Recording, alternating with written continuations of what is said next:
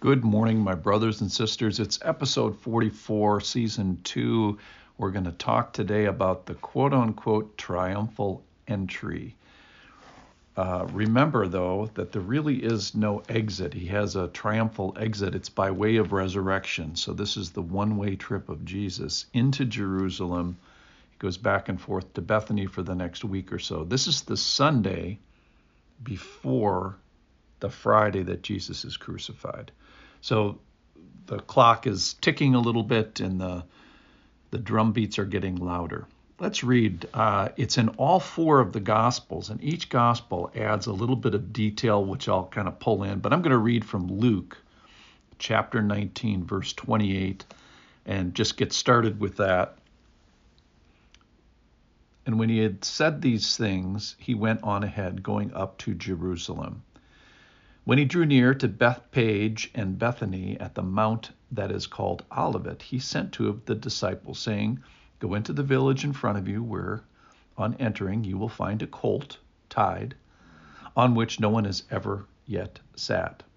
Untie it and bring it here. If anyone asks you, Why are you untying it? you shall say this The Lord has need of it. So those who were sent away went, those who were sent went away and found it just as he had told them. And as they were untying the colt, its owner said to him, Why are you untying the colt? And they said, The Lord has need of it. And they brought it to Jesus, and throwing their cloaks on the colt, they set Jesus on it. And as he rode along, they spread their cloaks on the road.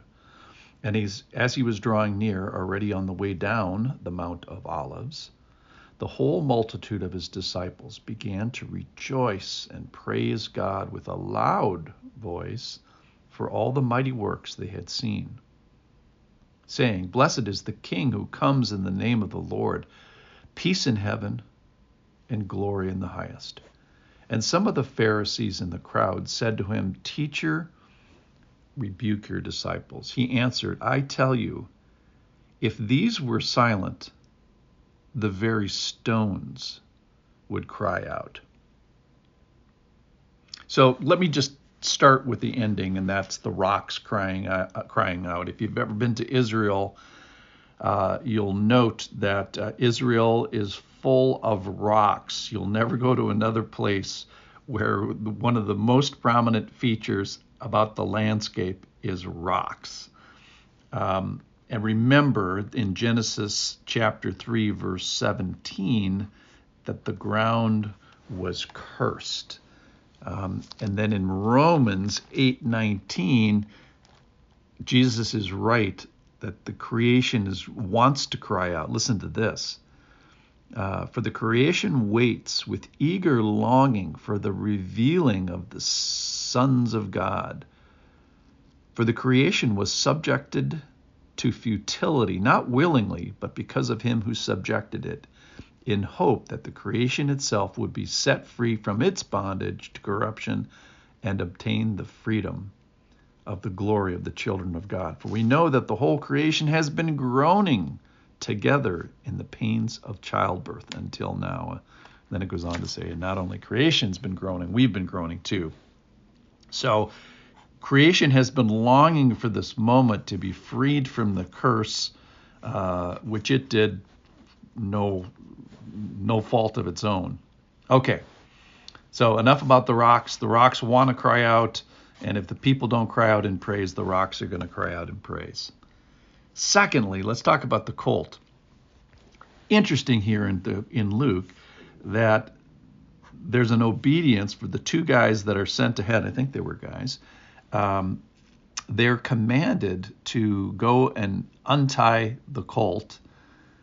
So they go and they find a colt. Another gospel uh, talks about uh, that there's a donkey with it, a mother. That's in in Matthew.